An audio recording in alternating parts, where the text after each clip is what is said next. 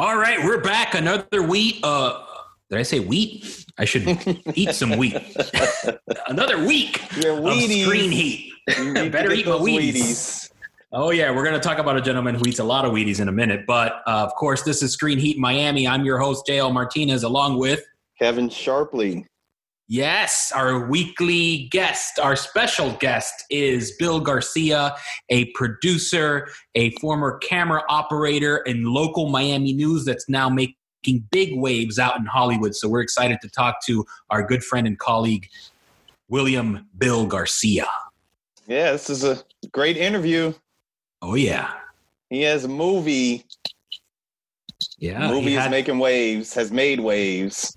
For 2 weekends in a row back in June, it was the #1 movie in America, thanks mostly to the drive-in phenomenon. The drive-in is back. Oh, yeah. Back from the past. But was it, remember that movie, Blast from the Past? Yeah. Everything. It's retro. Brendan Fraser. Riding horses pretty soon. Oh, absolutely. Yeah. I would love to just get off the grid for a while, man. That'd be great. Just nice little country cabin. You know, making food by the fire pit. Yeah. Too much stuff coming at you now, though. Rocking chair and woodland stick. I know. Can't stop it. I know. With Wi-Fi, it just follows you everywhere. Yeah. Can't get away.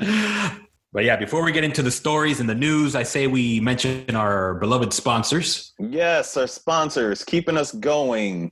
Chemical. The Miami Media and Film Market. Cinevision. And Kijik Multimedia. Boom. So let's rock it. Speaking of rocking it. Yes. For the second year in a row. Did you do that on purpose? No, that was totally improv, dude. I swear. I didn't have notes on that. I see your notes. Just the mind of Martinez. That's what it is. Got it. The second year in a row. The highest paid actor in Hollywood is none other than Miami's very own Dwayne "The Rock" Johnson. Yes. I mean, he's not actually from Miami, but he certainly is a hurricane. Oh, he really is a hurricane. He's a force of nature, racking up between June 2019 and 2020, 87.5 mil. That is a hurricane. That's a big number. Yes. It's a big number. He played football, graduated from the University of Miami, and now he has graduated and is with a PhD in money making in Hollywood. Oh, yeah. Absolutely. He is definitely become a mogul. I made a joke earlier in the week that he should also spin off and do a reality show, which I'd like to pitch him. And this is the pitch. You ready? It's called Bald Billionaire Bench Press. Episode 1. Check it out. The Rock versus Jeff Bezos. I love it. I love it. You see a couple of photos and Jeff's in good shape, man. Oh, Jeff is buff. Jeff 2.0. He is not playing, man. Absolutely. Okay, yeah, so I like it. That's my pitch. But to show, speaking of the big platforms and streamers, a big chunk of his money, for The Rock's money, came from Netflix. $23.5 million alone from the Netflix movie Red Notice. Oh, wow. Okay. Yeah. Netflix got the big bank, so. They do. They're lacing everybody up. Absolutely. But yeah, there's so much going on in terms of diversity and representation in Hollywood. The Emmys, as we know, have already come out. And one of the interesting things that Variety noted is how lead actress nominees are reflecting TV's tide turn on tropes. That's an alliteration. That was good. That was great. Yeah, so, obviously talking about a lot of the great actors that were nominated this year for some really, really, interesting, roles. Octavia Spencer and all these women that are really breaking the mold now and just providing an insight into these nuanced characters that really are diving deep into a world that Hollywood, unfortunately, historically, has oftentimes overlooked. Yeah, and that's great that Variety is hitting that note. The cover of Hollywood Reporter 2 weeks ago has Zendaya, Janelle Monae right in the middle. And, you know, that's our Screen Heat Miami 1 degree of separation after having interviewed Kyle Patrick Alvarez on a two-part series, Janelle Monae starring in his show Homecoming season 2. Mm-hmm. So that he directed Homecoming season 2. So it is really great to see, you know, this kind of opening up. And a lot of this happened before the big push. So, and, you know, before a lot of these protests, because as we know, a lot of these shows have to be shot before, before they air. I mean, many months before they air. So, right. You know, it's feeling good. Let's see if they keep it up. Let's see if let's see. Yeah, and like you said, I would love to see it up, you know, because just in this category alone, you know, people of color, women, and then they even talk about the age ranges now. Before, you know, a woman over 40 in Hollywood was almost like a death sentence, you know, like they just, you could not find meaty roles for those women, obviously with the exceptions, the Meryl Streeps and the Sally Fields of the world. But outside of a very small group of women, of talents, very few roles. And now it seems like, you know, they're embracing not only women in really, really good roles, but women of color and older women. Yeah. And I can tell you, I'll just make a note of a production company. I can't remember the name of her production company, but Reese Witherspoon's production company. And she's been in the game for quite a while. Her production company produces two shows that I just love. Little Fires Everywhere, which is on Hulu, and Big Little Lies, which did kind of kill it at the Emmys. Right. You know, so... Yeah, that's she's doing great. It's I think it's called Hello Sunshine. Hello Sunshine. That's right. That's her company. Mm-hmm. Yeah. So yeah, absolutely. Oh, and The Morning Show. Oh yeah, big huge hit on Apple TV, right? Yeah. So that's really setting the bar, and you know that bar just needs to be raised higher and higher and higher. When diverse voices speak, America and the world speaks. So there you go. Absolutely. No, that's very well said. I like that. That's not in my notes. Yeah. That was totally improv. The mind of Sharpley. Very sharp mind. There you go. And you know, just before we get into the interview with Bill, which is going to be a great interview because he talks a lot about distribution and, you know, what's been happening with theatrical during the pandemic. It looks like the biggest of the big in terms of theatrical exhibitors, AMC, is looking to make a comeback very soon, really by the end of in a week or so. And something that they're doing to honor their history, because, you know, this is a company that's been around for about 100 years. People don't know that. AMC Theaters, it goes way back into the early Hollywood days. And so in a very interesting kind of cool promotion, they're offering tickets the first day for 15 cents. That is pretty big. Yeah, which is apparently what it cost to go to the movies in 1920. Oh, so that's the throwback. You know, we have drive-ins and now we have 1920s ticket prices. Okay. We'll see. And yeah, I want the theaters to come back. They need to come back. We're going to see how 15 cents affects people and whether it motivates them to get into the theater. So. Now, apparently, these are not going to be for first-run movies, and we should put that disclaimer. They're going to be legacy titles like Black Panther, The Empire Strikes Back, that kind of thing. So don't expect to see Mulan for 15 cents anytime soon. You got to always bring it back to Mulan. Mulan. I'm not going to go there anymore. I think, to quote Perry Mason, the defense rests. So I was just about to bring up Perry Mason. Did you see it? I saw the finale. Yeah. Speaking of vintage Hollywood. Yes, that's what I meant. Yeah, they crushed it. I mean, I thought it was, you know, really, really amazingly done from the set design, as I said previously, you know, to the cinematography, the acting, of course, the direction. And I'll go back to the acting, Matthew Rhys. Oh, yeah. Man, just put an Emmy to the side for him every year. I mean, this guy, his range. I mean, he has such a dynamic range, you know, from, you know, subtle nuances to grand overtures. He's speaking of hurricanes, he's a hurricane of acting. So absolutely.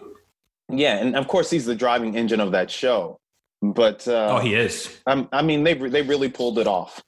And, you know, I really love that show. Yeah, it's a beautiful production, you know, obviously up to the HBO standards that we've grown so accustomed to over the years. But it's really a little jewel box of a show and how they approach the storylines, the acting. You know, I think we talked a few weeks back how I just seen the first episode and I wasn't sure about Matthew Rhys. Because remember, at one point, Robert Downey Jr., who's an executive producer on the show. He is. Yeah, he is an exec. He was supposed to actually play that role.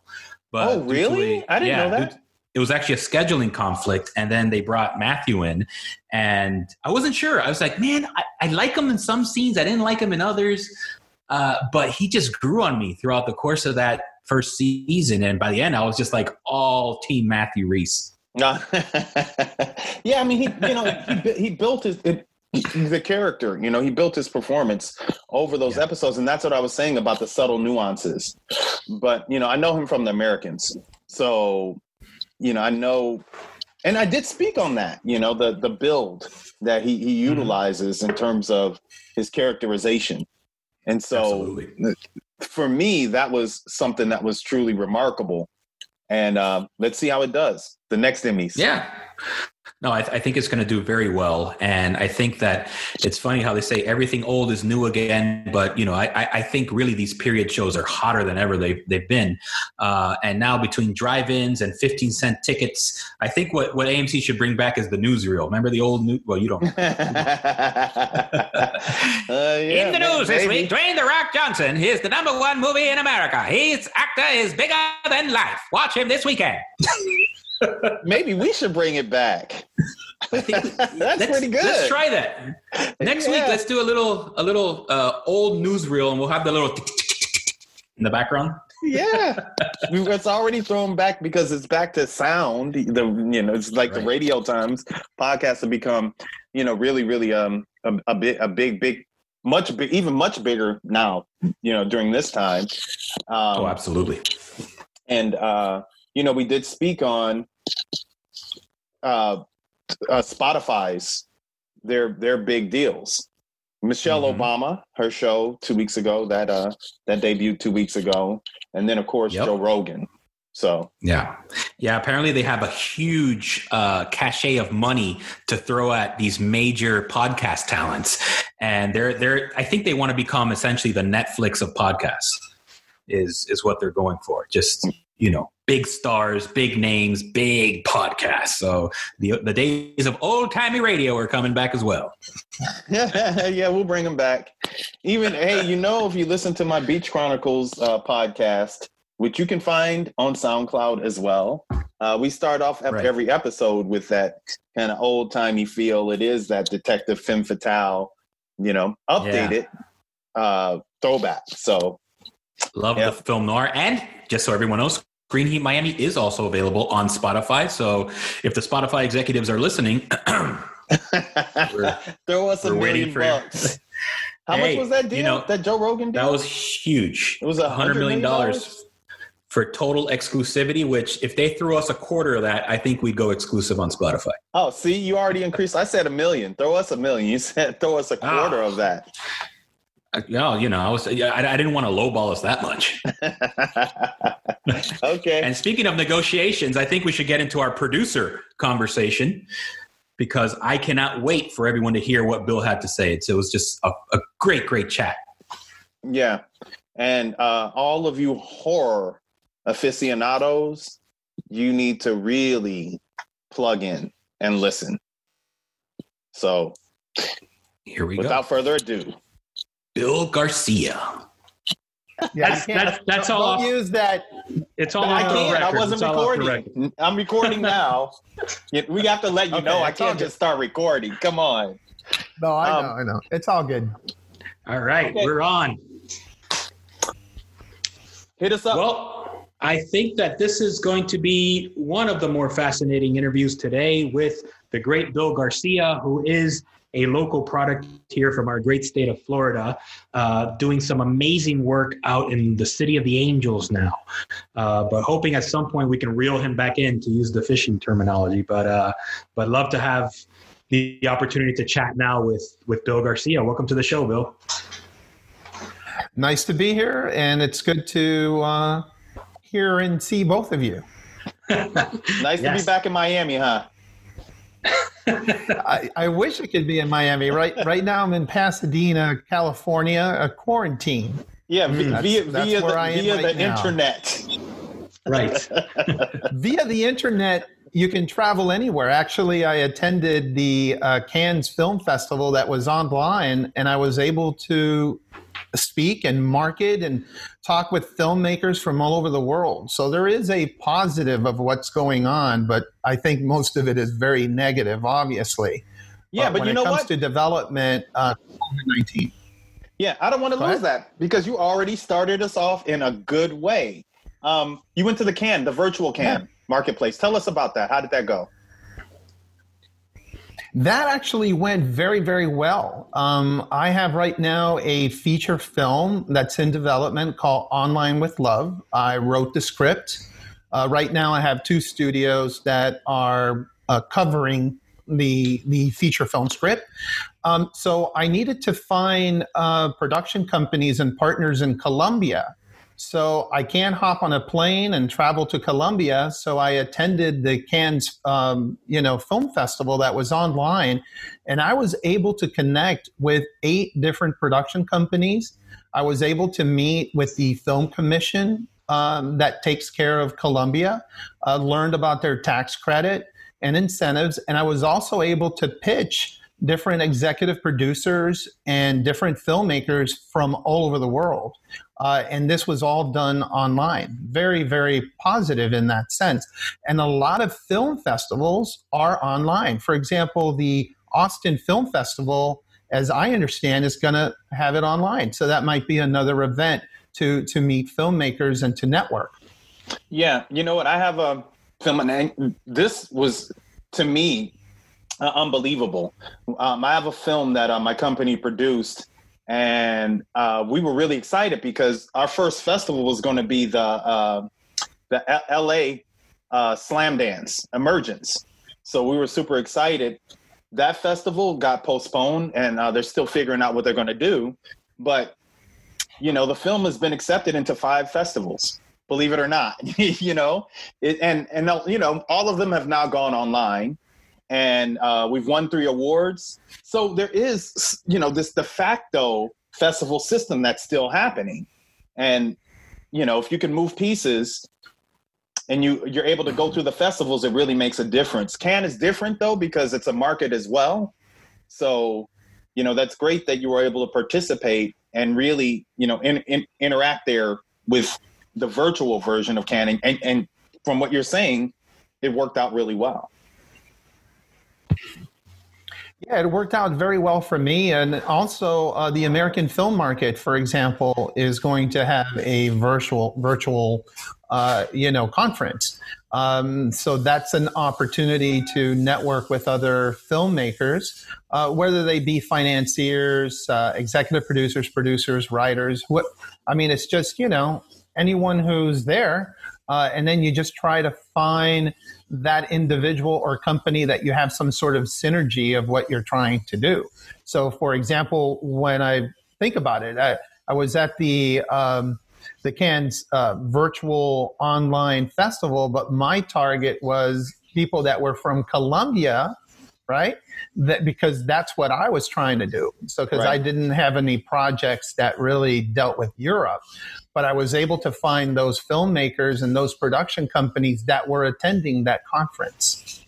That's interesting. And then meanwhile, in Europe, going back to that, it seems like Venice, for all intents and purposes, is also going to have a live component, which will probably be the biggest festival, I would imagine, since the pandemic to actually have one. They recently added The Human Voice, which is Almodóvar's latest, as well as, and this ties us into our backstory of the conversation, Regina King's One Night in Miami will also be screening there. So it's going to be an interesting. Speaking of Miami, guys, you know, you're from Miami originally, right, Bill?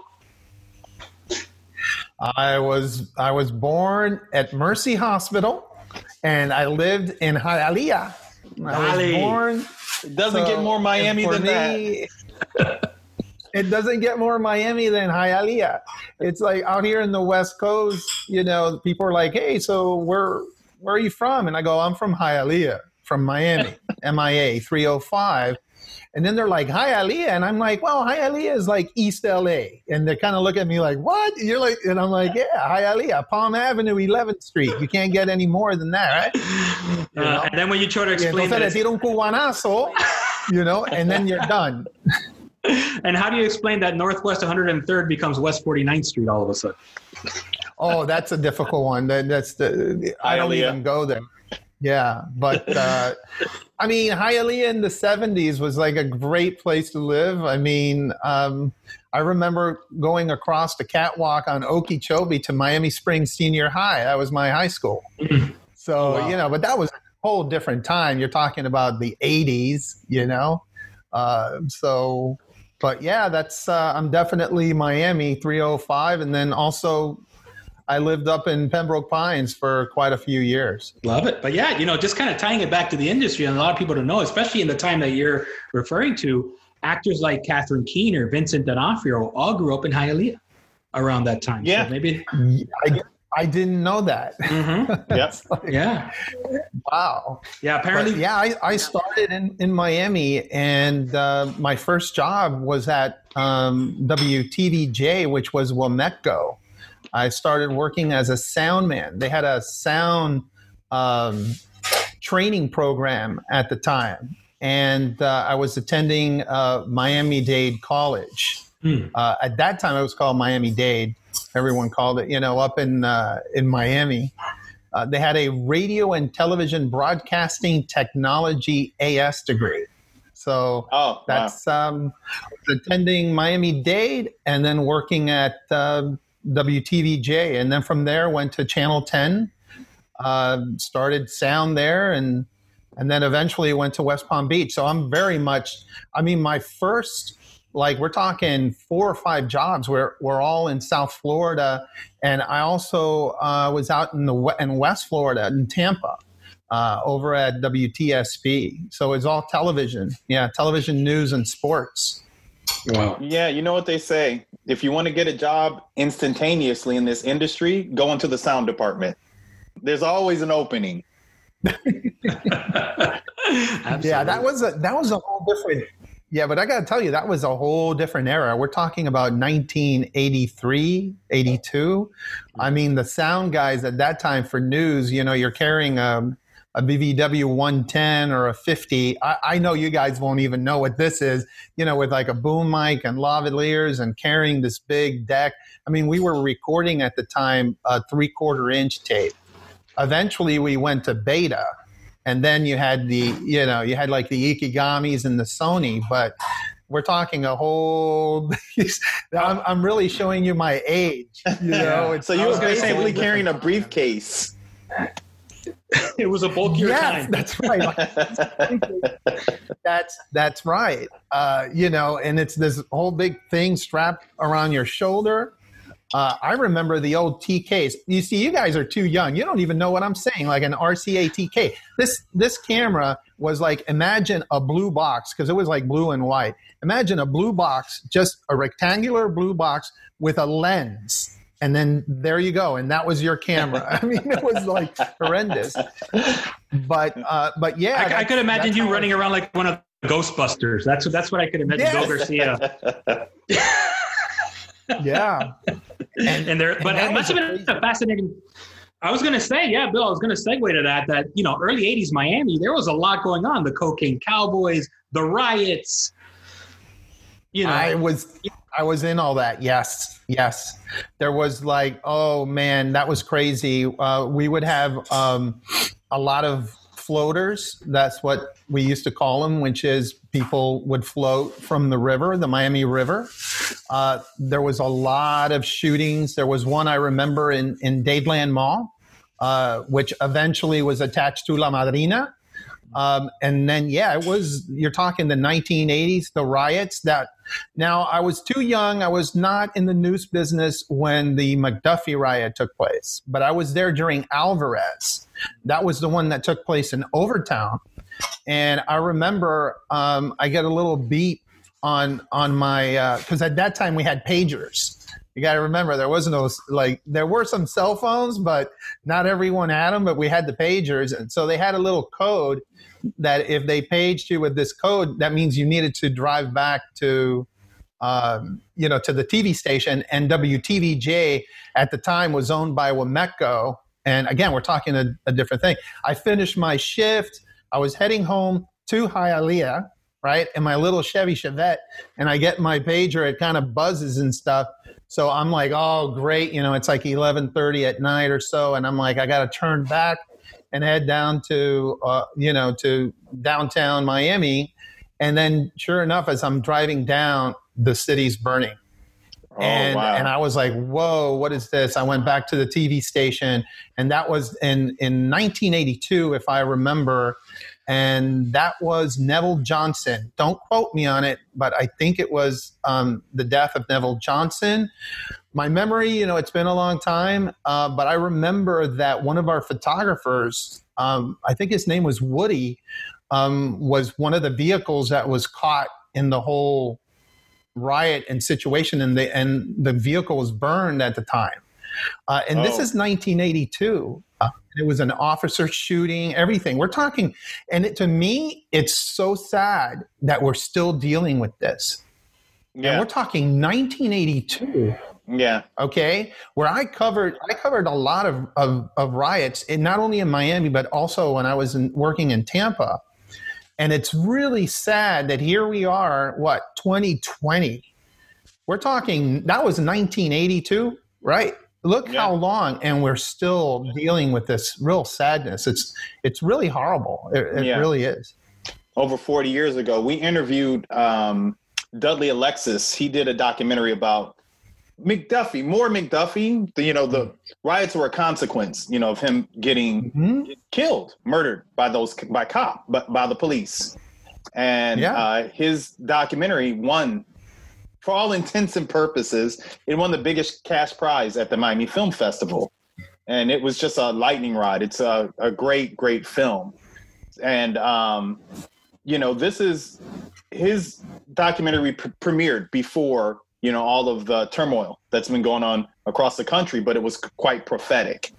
So, this is a lot to be said about the industry as a whole. This is an industry that really is, churning out stories and, really connected to the pulse of what's going on. And at that time, I guess you really were connected to the pulse. But you move forward in your career. How did you move into the film industry proper? Well, my path was a very unique way of moving to film and reality, but in the short sense, because I've had a really interesting career, but I really started as a news cameraman. I also shot sports for like the Miami Dolphin and then eventually Major League Baseball. So I did some sports shooting and stuff. So I started in news, documentaries, sports as a camera guy.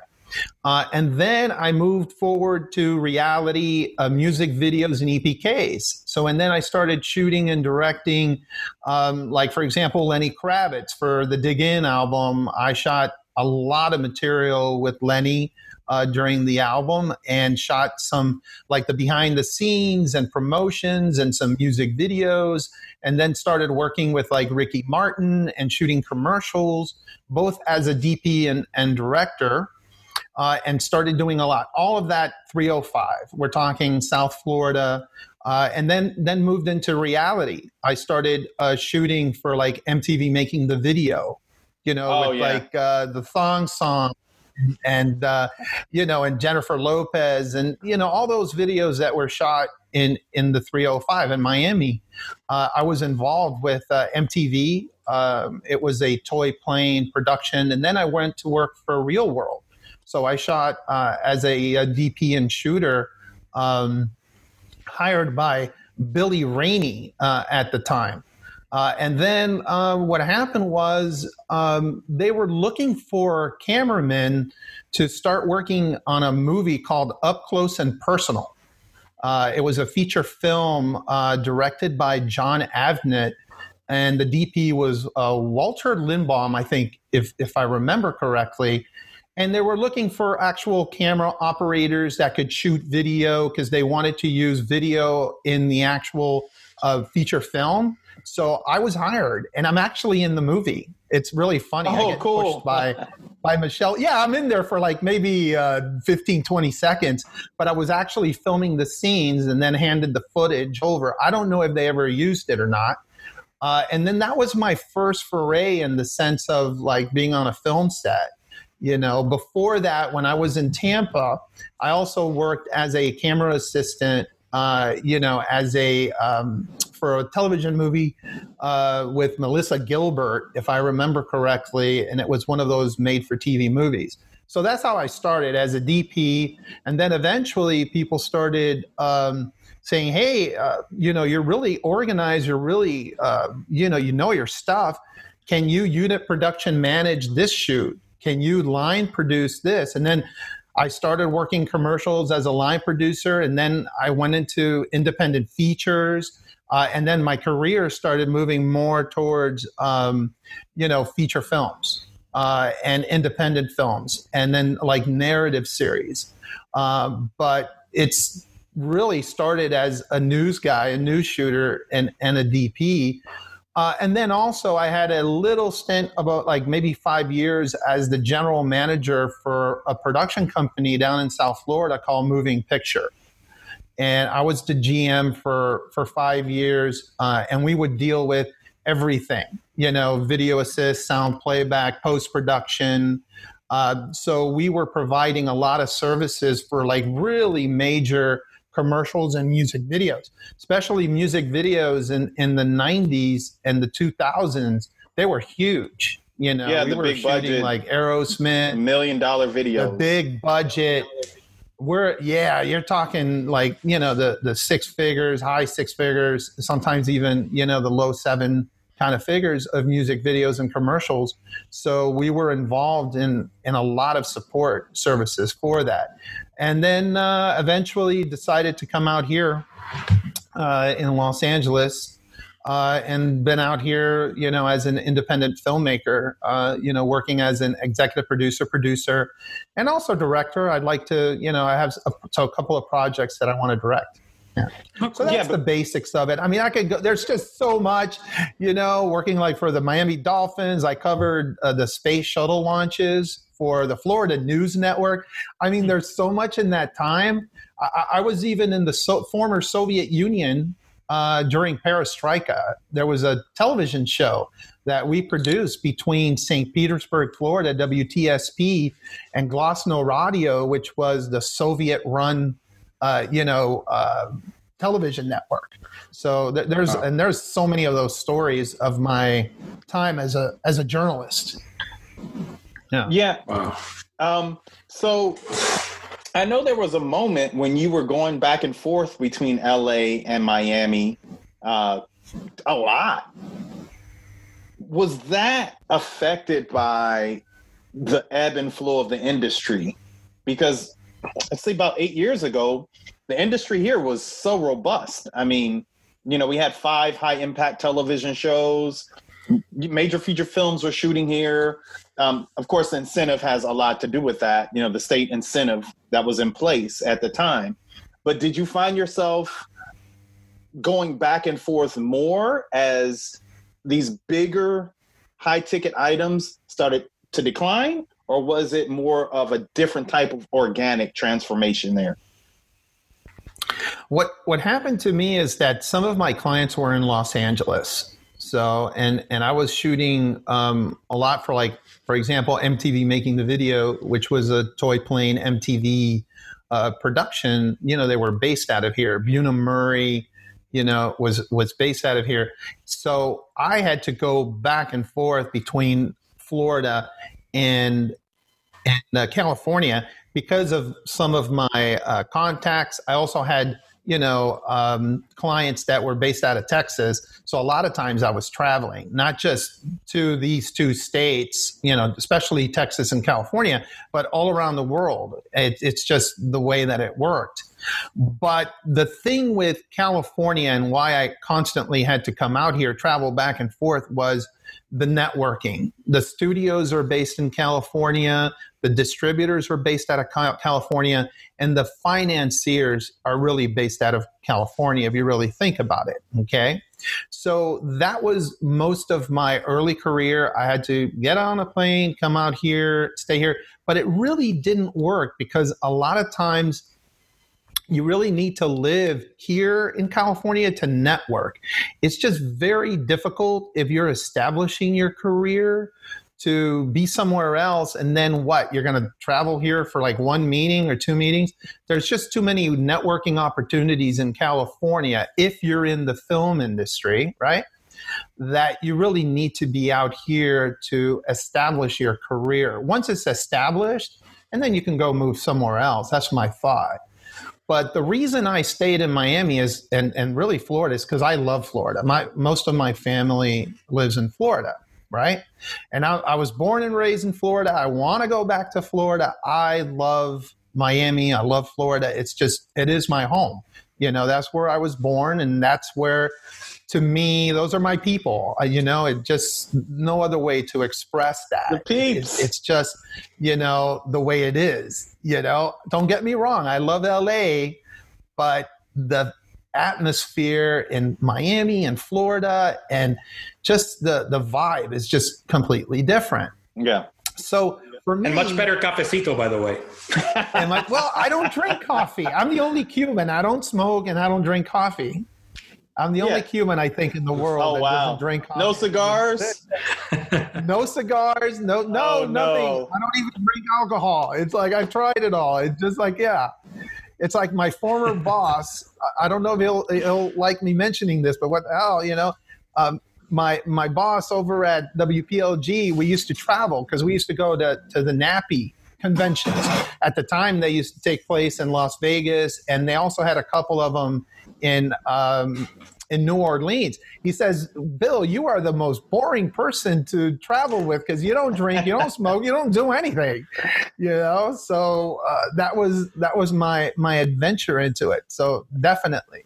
Oh, but when it came to traveling, when it came to traveling back and forth between Miami and California, I had no choice but to do that.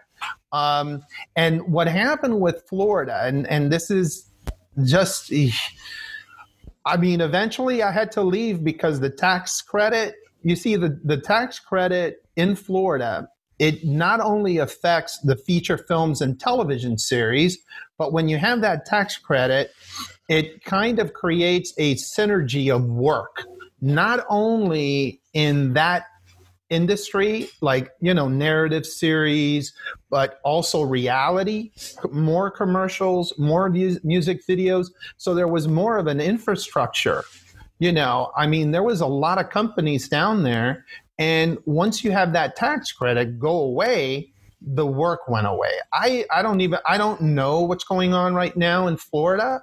I do know that a lot of my friends and coworkers are now living either in Atlanta and or, you know, New Orleans. A lot of them moved, you know, to up north, you know, even though it's still the South. It's still, you know, they just moved because what happens is when you don't have that tax credit, a lot of the independent filmmakers and the studios are just, you know, they just have a better deal going to Georgia or Alabama, for example, And that really drove away our industry.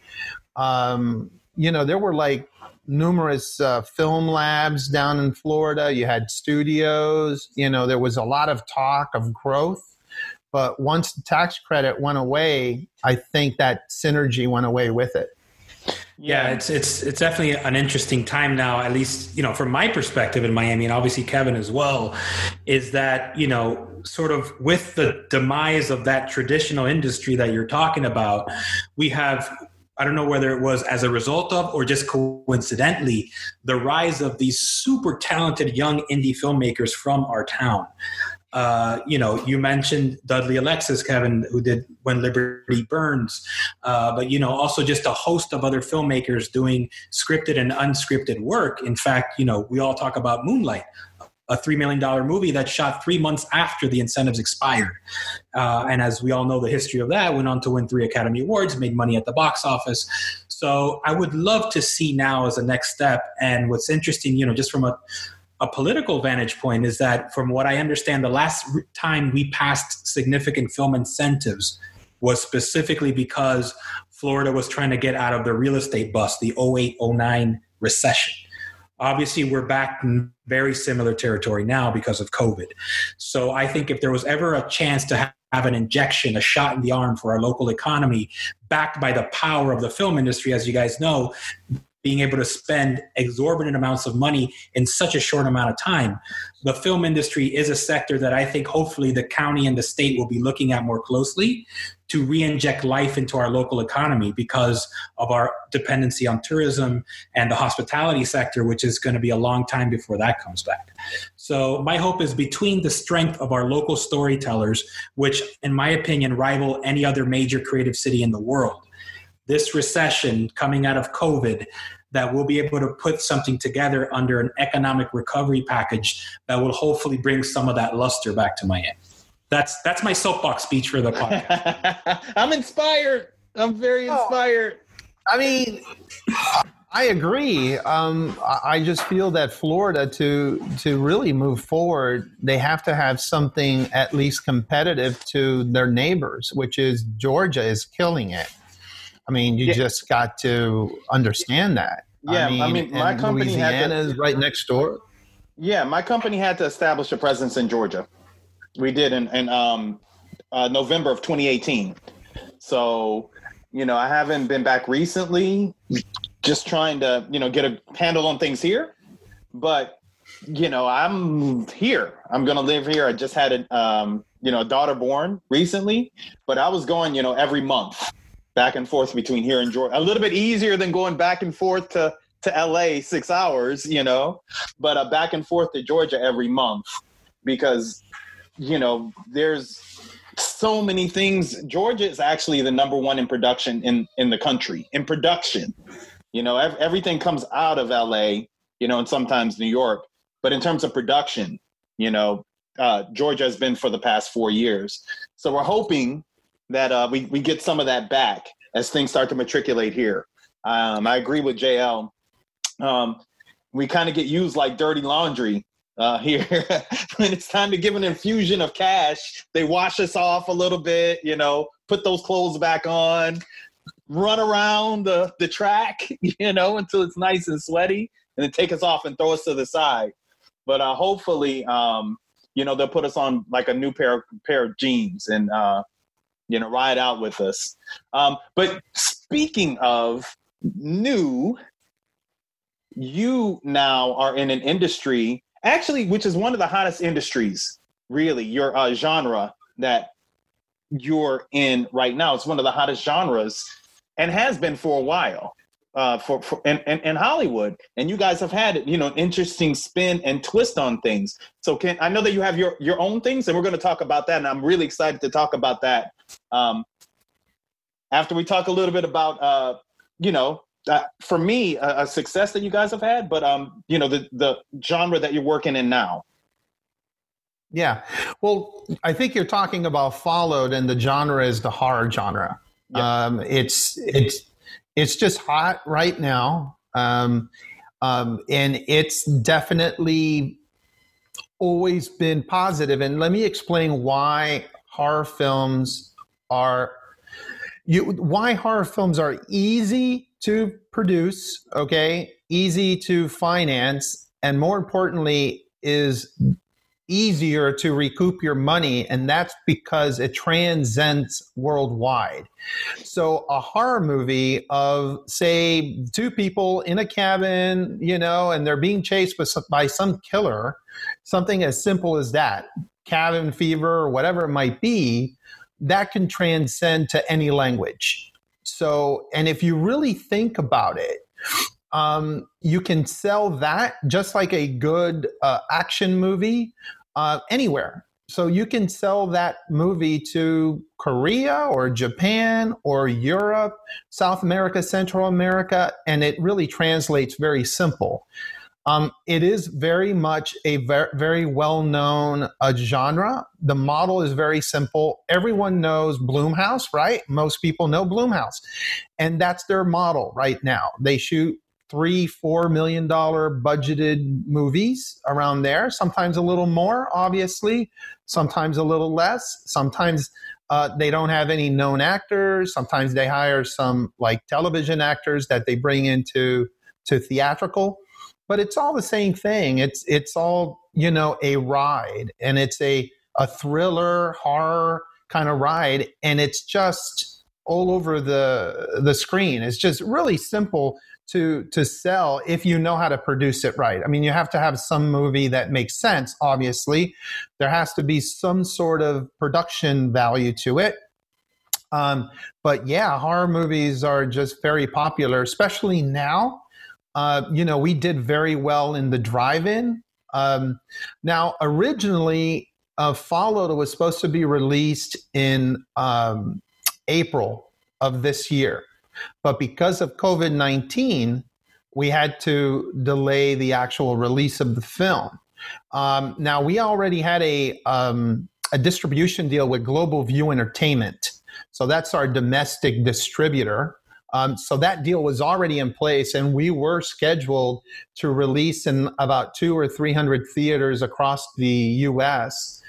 before COVID happened. But once COVID hit, and then all of a sudden, it's kind of like, well, we're not releasing the movie right now. But and then all the filmmakers, we all got together and, you know, it was really the executive producers and distributors decided, well, let's go ahead and move forward and release in drive-ins. And it did pretty well. I mean, it was number one for a couple of like weekends and a couple of days. And then eventually another horror film came in and then knocked us down. It's just the way it goes. But yeah, horror movies is just something that is very popular at this time. And they're very easily financed and distributed. Now, was that part, Bill, of your relationship with Rebel Way, or was that an independent project outside of that? Followed has nothing to do with Rebel Way Entertainment. Rebel Way Entertainment, as of today, has only released a comedy, which was Deported. That project, I came in after the first final cut, and then I worked with the producer. We recut the entire film, repackaged it, and then just distributed to SVOD, or really VOD, video on demand. And that was Deported. So Followed is not a Rebel Way Entertainment production at all. It's an independent film. It was produced by Matt Brubaker. I was hired to come in as the line producer at the time, and it was directed by Antoine Lee, and it was written by Todd Click. And I do know that in June we secured foreign distribution with MPI Media Group. So with the success of the domestic release and being able to get the movie out, that brought some attention to foreign distributors, and then the agreement was signed in June through MPI. Yeah. But it's not Rebel. Rebel Way Entertainment, as of right now, is on hold. There is one feature film called Tension that is tentatively scheduled for next year. That is directed by Darren Lynn Bozeman of the Saw fame. You know, I think he directed like 3 of the Saw movies. He also completed the new Spiral, which is a Saw franchise that stars Chris Rock and Samuel L. Jackson. Oh, wow. And he had just completed that movie. Yeah. So he had just completed Spiral, and we had to delay Tension because while we were developing the script for Tension, he all of a sudden gets a call and says, hey, they want you to direct Spiral. And he's like, hey, guys, can we put a hold on Tension? But and then what happened was he finished his movie, right? Lionsgate was supposed to release the movie in May. But I guess COVID-19 decided to throw a wrench on everyone's plan around the entire world. Right. And actually, and this is something... Yeah. Kevin, I got to ask this, and I know that we covered it last time, but since we're talking distribution and COVID, I got to ask, what are your thoughts on the Disney strategy to release Mulan on Disney Plus for a $30 premium on top of the subscription? Man, I just don't know if that's going to work. You need millions and millions of people to buy that $30 movie just to break even. I mean, I don't know, but we're going to find out. That's risky. That's a $200 million plus, right? Movie budget. $250 million. Just do the math. Right. Yeah. But you know what? Math just to break even. This is when I think about it in the way that traditional, you know, POVD has been moving, you know, I'm not sure if that would work, but from my understanding, you know, they're only going to release it for a couple of days. So I think, you know, that's going to be an infusion of cash. I don't think that they're trying to make up that difference of what the movie actually would make. If they open it up for just a couple of days, limited, you know, people will watch, whoever will watch it, and, you know, they close it down, and then that'll give them still the opportunity to release it in theaters, because it'll sort of be inclusive to only the people that are on Disney Plus. I personally think it's a smart strategy because it will give an infusion of cash. I guess we're going to see how well it does, you know, but I think in this market, everyone is just trying to figure out, you know, how they're going to do anything. That drive-in, I mean, when I heard about that drive-in, you know, your drive-in premiere and distribution, I thought that was really interesting, you know, because you actually get some type of distribution that helps to build some kind of buzz. And then, you know, you can move forward. Everyone, I think, is trying to grasp that, you know, away in this marketplace, you know, a way to make money. So, right. No, absolutely. Yeah. And I think Kevin's right. Everything's a gamble. It is. But the thing is, giving an example, well, first, Mulan, and I just read an article, China has approved Mulan to play in Chinese theaters. So that's going to be really big for that release to see how it does there. Now, I don't know how Mulan's going to do. I mean, I know that Crazy Rich Asians did not do very well financially in the Chinese market, as I understand. It didn't do that well, you know. And I think it was because of the relationship, the culture. You know, they couldn't understand. Right. That's my thought. Well, comedy. It was just a sport. I'm sorry? Yeah, comedy. You know, it's always difficult for that translatability of comedy. Right. And you have to respect, because there's different cultures. Everyone has different ideas of what's funny, what's not, what they can understand, what they cannot. But when it comes to Mulan and them releasing on the streaming service, I mean, it's going to be interesting, the numbers. I think you're right. I don't think their goal is, hey, we want to just, you know, recoup our $200 million. There's no way that they're going to do that just with a streamer release, right? So I'm just thinking, wow, what's going to happen? Now, I do know from what I've read that Disney Plus is through the roof. That I am not surprised, because of COVID-19. I was actually surprised that it took so long for the information to get out, because I was kind of like, my God, if I have three or four kids at home, I am going to subscribe to my $6.99 Disney and have the kids watch Disney when they're not, you know, on Zoom doing their homework and their classes, right? So I can understand a lot of parents, you know, subscribing to the streamers. I can definitely see all the streamers doing really well. I mean, if you have content, now is the time. Now's the time, because everyone's shut down. I mean, I have a drama feature film that's right now in post-production called Samland. So we're in post on that one, and I already reached out to Netflix. They want to watch it, you know? Yeah. So, you know, I already have a couple of streamers that are waiting for the final cut.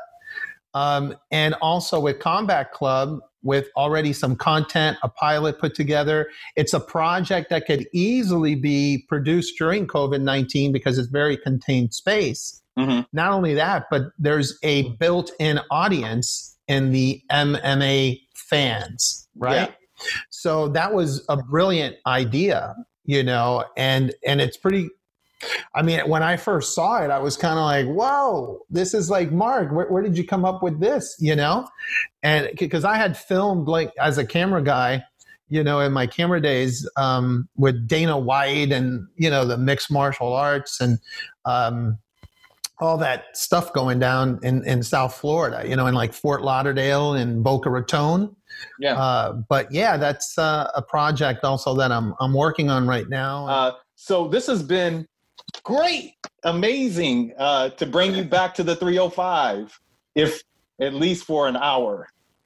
Oh yeah, absolutely. This has been a great ride. I had a good time. Yeah, and what I'd like to know, you know, before we do our signature, you know, is, you know, since you are out in LA and you have your feet on the ground out there, you know, and we've been talking so much on this show about the streaming wars and how it's sort of changing the industry in terms of more of the major media companies investing and streamlining their operations. You know, we've seen so much in the trades recently about, you know, Warner Brothers just yesterday laying off 500 employees, CAA as well, big cutbacks, just because it seems like there's this, what I call a once in a generational shift within Hollywood, just like when film had to go to television and when television had to go to, you know, the DVD and the introduction of cable. I think that we're in a very similar time now, accelerated by the COVID pandemic. What do you see as the future of this industry when we get back to not necessarily the new normal, but hopefully post-vaccine, to what Hollywood will look like in 2021 and beyond? I think what's going to happen is theaters are going to suffer for right now. Okay. Not until a vaccine. Once a vaccine is created and we go back to what we were before COVID, then I think the theatrical platform is going to explode because I think people are going to want to come back to the movies. But for right now, I think theaters are really going to have it hard. And don't get me wrong, I love the theater experience, but I have a feeling that streamers are going to continue to expand. People are going to want to stay home, you know, during this time, and they're going to want to watch movies and you know, television series, you know, on all these different platforms. You know, you have now Peacock, HBO Max. I mean, they continue to come out. There's also other smaller platforms that a lot of people don't know that are for free. Like, I don't know if you know, what is it called? TV Pilot is another one that's called, and there's a couple of other streaming companies that are out there that are using the, you know, the SVOD type of structure. But I think that for the future, it's positive for independent filmmakers that have projects already in the can. So I think you might have a stronger chance of selling your content if you have it in the can, right? Because a lot of these studios everyone's shut down, so they're not producing content. Right now, also the positive is development. A lot of people are making deals for the future to start that pipeline again. So I think that's going to be 2021, is everyone that's, you know, able to pitch their movies. Where 2021, the streamers, they're looking for diverse voices. Huge. Latinx is a big thing, You know, we want to hear diverse stories out there and opportunities for all those filmmakers that have not had an opportunity to tell those stories. And if you watch Netflix and you watch Hulu and a lot of these, they're also having foreign language. That was unheard of before. Think about it. If you watch Netflix, there's now series from all different kinds of languages. We're talking even Hebrew, you know, you're talking German, you're talking Swedish. So they're actually taking content worldwide and actually producing it for worldwide audiences. You just have to read the subtitles. So I think the future for theaters is bleak for right now until a vaccine is created. But I think the streamers are going to be the ones that are going to continue to push the industry forward. Mm. Wow. Very well said. That was a succinct and very clear answer. That was a big question. I was a little scared. There's a little horror for a moment there, JL, with that big question. No, that's. We're living in existential times. Yeah, that's why I felt we should ask it. But no, I mean, absolutely. Yeah. But yeah, I think, you know, this has been, you know, again, another hour that's just flown by. I feel like every time we talk to a good friend, it's just like, you know, a chat over, obviously in your case, I guess, seltzer water, since you don't drink coffee or adult beverages, but, you know, just a really, really amazing conversation, you know, and just, I love the energy of our, especially our Miami people that are out in the industry in LA and New York and all over the world doing great things, because I just feel like, you know, and Kevin knows there's like a 305 vibe to the flow of the conversation that I just love. Yeah. And the listeners can't see it. I'm dropping 305 right now. Screenshot. Yeah. So, but yeah, I think it's time for the signature, Kevin. What do you think? Yes, sir. We have to top it off. Our cafecito. So, this is just so you know, Bill, this is a two-part question that we ask all our guests at the end of an interview. And I'll give you the first part, which is the Back to the Future scenario. So if Bill Garcia today can travel back in time and meet a young Bill Garcia, either coming out of high school or just getting started in the news industry. 82. What advice? Yeah, 80, back in 82. All right. We'll go right back. It wasn't Back to the Future. Maybe it was 84. But anyway, go back to that time and tell a young Bill Garcia, knowing what you know now, what advice would you give yourself? Take more risk. I didn't take enough risk when I was very young. You know, so that's what I would tell myself is definitely take those opportunities. Don't be so afraid to fail. That was one thing when I first started. I was kind of like, oh man, let me just take the easy way. I would tell myself, take the most difficult way, take the risk, because you have nothing to lose. That's another succinct and clear answer. Excuse me. Has me choked up. So I'll take the second part of it, which is apropos, although that was, you know, for up and comings and people well within the bounds of the industry now. But what advice would you give both those that are up and coming and people in the industry now that are, you know, trying to get a stronghold in the industry? Our industry is very much networking. Okay. It's really who you know. It really comes down to it.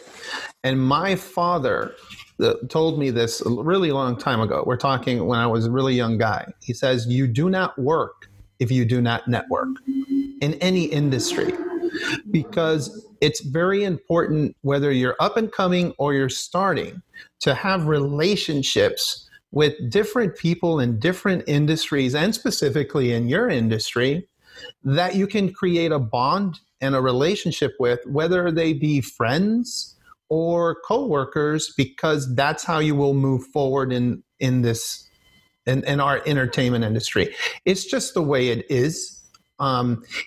They give opportunities not for you to submitting, you know, say for example, you submit a resume to someone you don't know, compared to, and you guys can attest to this, 9 times out of 10, if I need a production assistant or I need an AD or I need a crew person or a writer, what I'm going to do is go to everyone that I know and say, who can you recommend? Who can you suggest? That's the norm of our industry. So I would suggest to anyone that's up and coming, anyone that's new, is to network not just with those that have made it, but also with those that are just starting out, because you don't know where they're going to end up. Think about it. George Lucas, Steven Spielberg, Francis Ford Coppola, they all knew each other.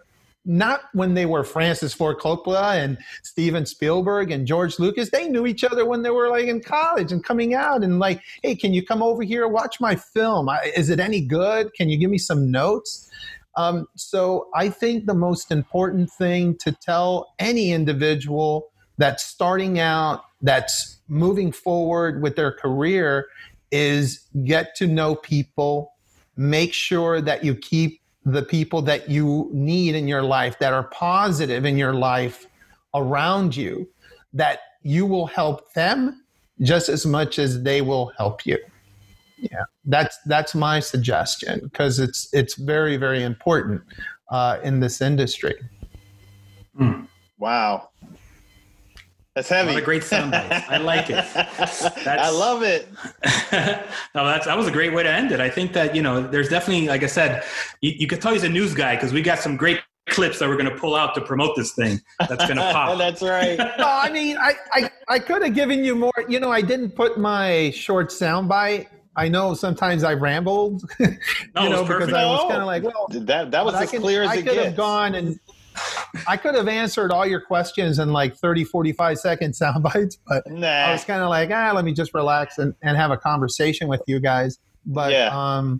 But no, it's all good, you know. And I'm good with time, because my 12 o'clock they just sent me a text and an email that they're delaying the meeting till Thursday. So I think a lot of people have a little bit more time on their hands now. Right. Yeah. When I have a screaming baby I have to go see about right now. Uh-oh. Unfortunately. Yeah, she had her shots this morning.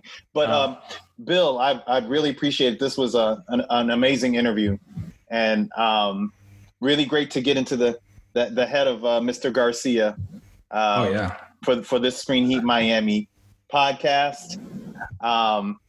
Just brilliant.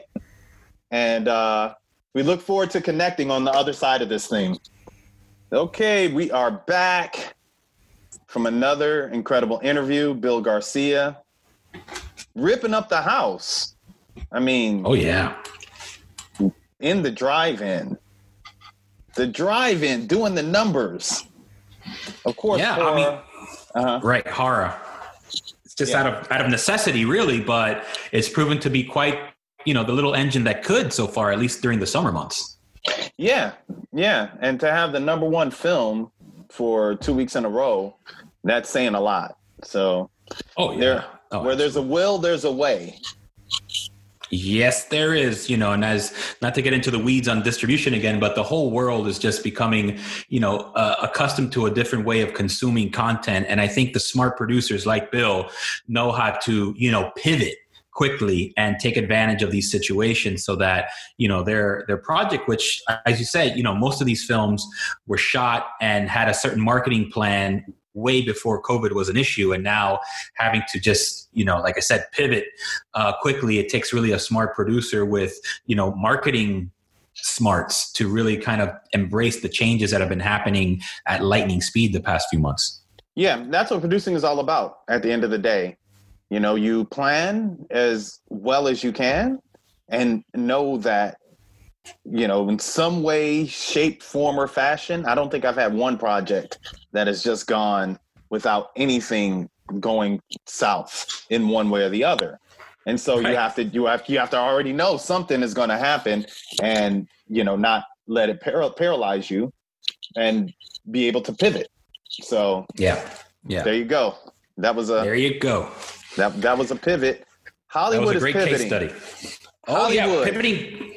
Yes, tell us about getting back to the world we once knew. Well, I don't know. We're going to see. We talked at the in the last podcast about Tyler Perry and how he was able to get his 2 seasons in the can for his CBS shows. And if you all want to see about that, just look it up on YouTube. It's a pretty remarkable, you know, how he did it.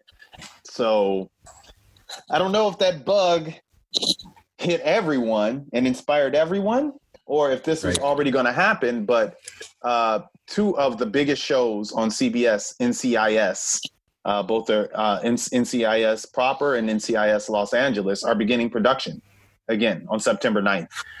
Yes, so, yeah. Very tentatively, they're saying, and cautiously. So they are taking tremendous precautions in ramping up those shows.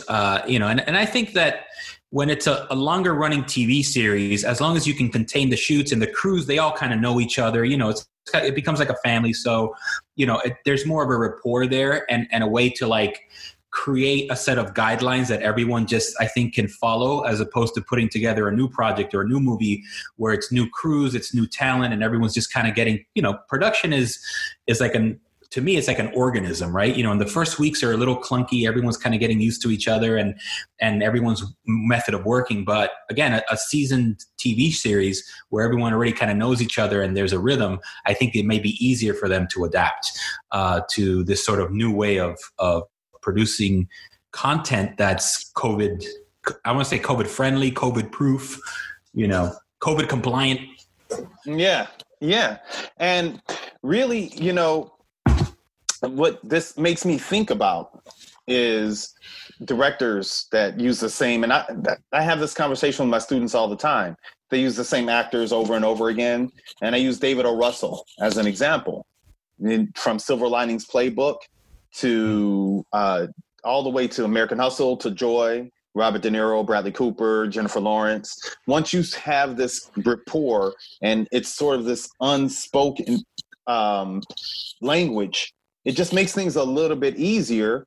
And NCIS, which is a long-standing show, I'm quite sure the crew, the production, they all have this synergy. So, and you know, an understanding to work together. But you have to give it up for CBS, because CBS, right. I guess they're aggressive about, you know, coming out of the gate, because that's from Tyler Perry to NCIS. So absolutely. Yeah. And, you know, obviously it's kind of showing at the times that, you know, these studios and networks need fresh content to keep those eyeballs. And so how much farther can you pull off these hiatuses without then having a serious dearth of content? You know, we've heard from the top brass at Netflix that they're okay until the second quarter of next year.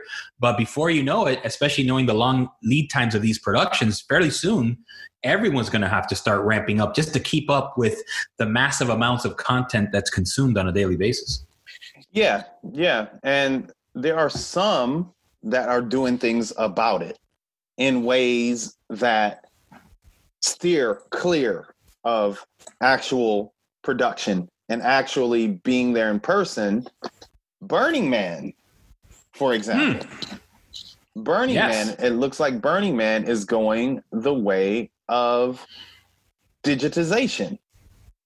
So they're working with a company now to create a VR experience, a VR Burning Man experience. And this is well noted because there were many occasions over the past couple of years where the powers that be at Burning Man were becoming incensed because there was becoming a corporatization within the actual Burning Man festival. Now you can't control, you know, who's coming in, who's coming out, who's buying tickets. And a lot of the bigwigs were bringing in tents, air conditioned spaces, and creating their own Burning Man experience independent of the spirit of Burning Man, which is a spirit of togetherness and unity. But a lot of those same people, Silicon Valley people, are being able to come in and help out, during this trying time. So I personally have not been to Burning Man. I want to feel the Burning Man experience. So once it's digitized, I'm going to go. And then I'm going to go, you know, next year too. So yeah, but really, I think that, you know, these times have set a marker in terms of what's going to happen with the industry. And I think that it's something that's going to continue because there's a trend that's already moving. And that trend is with VR and now VR, virtual reality and augmented reality, which both of them, although virtual reality hasn't really taken the biggest stronghold yet. I think that when augmented reality is married, and they call it XR, you know, mixed reality, when that happens, I think that it's going to become an even stronger take, an even stronger turn. And during these times, I think that that push is becoming even more relevant. And an example, I've been tracking these glasses for a while, the InReal augmented reality glasses. So they're going to be shipped next month to South Korea. And that's going to be an experience along. So South Korea, they produce the Samsung phones. And those are the most popular Android phones, Google phones in the world. Mm-hmm. So they're going to ship these glasses and they're going to work in conjunction with the Galaxy Note 20. So if you don't know the augmented reality experience, it's glasses that you put on and you can experience the 3D world that is mixed with the regular world. I love this experience. I mean, my company, we've already experimented with augmented reality. On our next run of comics, our Beach Chronicle comics, you'll be able to see. And if you go on my website, kijikmultimedia.com, Kijik, you can see a sample of this mixed reality where you can point your phone at the comic book and then you can see a 3D representation of, you know, this motorcycle. But with the glasses, you don't even have to point your phone. You have on the glasses and you can see in real world space all of these images. I liken it to what was that Tom Cruise movie many years ago? Minority Report. Yeah. So check out Minority Report, and then you're going to see what's actually coming. And they're speeding this up. They want it to happen really fast. So those glasses are going to be available here stateside at the end of the year, and that's in conjunction. Well, with I think there's That's crazy. I mean, you know, you see, again, I think we already knew that there was an onslaught of new technologies coming at us even before COVID. I think now the situation we're in is really, again, much like distribution strategies and the media industry, technology is also accelerating towards this future of VR and AR because of the social distancing aspect of our lives, at least temporarily. And I think it's an interesting opportunity to really start to put some of these products into the marketplace during the time when it's more now out of necessity. Like you said, going to Burning Man virtually is totally safe. You know, I can see other applications, you know, I think Tinder would be great for AR. We think about for the single people that, for some people, maybe it won't be. Well, what I'm saying is, you know, for the single folks, I feel terrible that, you know, you're a single guy or girl and, you know, you're social distancing, you're doing all the right things, but, you know, you want to be able to socialize. So, you know, if you can go, let's say, to a restaurant, put on these glasses, and all of a sudden your Tinder date is sitting across from you as like a virtual, and then she sees you, you know, and you guys are just talking and having wine and, you know, you're at your, kitchen table or whatever. I think that would be really fun. And then if everything goes well, you can say, hey, why don't we virtually Burning Man together next week? Things are getting serious. You already coined it. Hey, let's virtually this. Let's virtually that. Right. Yeah. I could already see it, you know. Oh, I'm not ready for virtual yet. No, we can't take a virtual vacation together yet. That's I mean, we could virtually meet your parents, you know. Whoa. Hold on there, Tiger.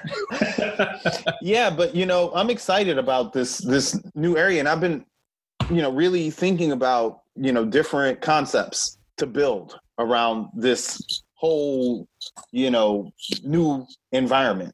Because as a content creator and as a storyteller, it really does open up a whole new way to tell your stories. So this is really exciting for me. We've already, you know, dipped our foot in it, but I think that we're going to, you know, jump in and immerse ourselves even more. We were really looking forward to Magic Leap, which unfortunately they had a leap in the wrong direction. They were a Florida-based company, you know. Right. Looking forward to them having a big splash. Now they're moving more towards enterprise and business, but it's okay. You know, I moved to HoloLens, Inreal. And from what I understand, I was on a XR, mixed reality, Zoom a few days ago. And from what I understand, by 2022, Apple will have its own AR glasses. So, wow, that's fascinating. And then speaking of, and I know we wanted to get to this last topic before we kind of tease the next one, but, you know, whenever there's this much technology and money at stake, you know, the big companies are going to battle, right? Something's going to happen where two sides are not going to come to a tête-à-tête, as they say. And, you know, as you were mentioning before, it looks like Apple is getting into a bit of a tussle with Fortnite. Yeah, I mean, that's crazy. I mean, you know, Apple and Google helped Fortnite to move up, you know, helped in the success. Now, I don't know specifically because, you know, I'm not there in the room with Apple and Google and Fortnite and their negotiations. But to me, it seems like Fortnite is trying to cut Apple and Google at the knees. What they're doing is they are, with Fortnite, you make purchases, you know, so as a player, you can make purchases for different things. And so, but you pay real money for the Fortnite money. So what Fortnite is offering is discounts within Fortnite on their Fortnite capital. The way that it worked with Google and Apple before is that you would make those money purchases via Google and Apple, those capital purchase via Google and Apple. So they're undercutting that relationship. And so what Google and Apple have done is they've banned Fortnite. And so I want to see how that's going to affect. The Fortnite fans are rabid, you know, and they're very dedicated fans. So I want to see how that battle is going to play out. Maybe it'll play out with AR glasses. Maybe. CEO duel to the death in some kind of virtual battle game. Mortal Kombat. Could be. We'll see. But this is really interesting because, you know, Fortnite, gaming, all of these connected experiences have become even more important in a less connected environment that we have here in the real world. So, you know, this is a battle that has a lot of ramifications within their virtual world, but also, you know, within the real world. So I want to see how that all plays out. I think that that's going to be you know, once that all matriculates, I think that that's going to be something interesting to see. So, well, to use the 80s song, they said love is a battlefield. Now screens are the battlefield. Yeah. Speaking of battlefield, there's one more thing that I want to talk about, and this wasn't even in our notes. There is a battle, Warner Media let go 600 employees. So, yeah, that was huge cuts this week. Unfortunately for, you know, all of our friends in the industry out in LA that work or worked for Warner Media, that was just a huge, huge, unprecedented round of layoffs coming right on the heels of the big agencies like CAA also laying off almost a quarter of their staff. It's just, you know, these are unprecedented numbers coming out of Hollywood. So many big corporations. There's been talks that maybe Comcast might be next with NBC Universal, and all what they're saying, you know, with the ultimate goal of streamlining their operations and focusing more on these sort of, you know, digital platforms and streamers like HBO Max and like, you know, obviously Peacock now and Disney Plus, and they're starting to realize that, you know, the old ways of doing things in distribution and cables and ancillaries, now those can all be streamlined into one pipeline of content development, creation, and marketing, as opposed to having all these different verticals. Yeah, and that's what Warner Media said, that it was for a streamlining effort. I'm sure it was a combination of a lot of things, you know, but I just want to see how this all plays out. That's a lot of people, a lot of employees, a lot of jobs. Right. So right. Yeah. Yeah. Hopefully they'll come back in another way and they'll be able to rebound. But, you know, it's just this business. And again, because of the onslaught of technology and streaming platforms, coupled with the last several months of dealing with the COVID pandemic, has really caused these changes to accelerate at these levels that we would have never have imagined. And now, you know, we're stuck in the middle of it, and it's going to be a huge battlefield. And unfortunately, there'll be a lot of casualties in the industry until things kind of resettle themselves. And then, you know, my thinking is there will be a lot of other, because of so much content that does need to be created, you know, I do believe smaller companies will be propping up around the big media companies to help supply all this content. And I think that's where hopefully the jobs will come back. Kijik Multimedia, Screen Heat Miami, when we get that 250 mil Spotify. You see, we went from 100 mil down to a mil to 25 mil. Now we're up to 250. Oh, I don't know. I add another zero. Oops. How did I do that? I don't know. We'll hire you. Hey, we'll hire you guys all. We'll hire you for Screen Heat Miami and all the collaterals. Yeah. Well, yeah. It's always fun doing this. And, you know, it's a fun group here at Screen Heat Miami. And we definitely hope we can expand soon and really, you know, put this message out to more and more people as we build episode by episode. Yeah. So this is, I think we're going to take a little break for about a week and then we'll be back. But until then, we will hear you.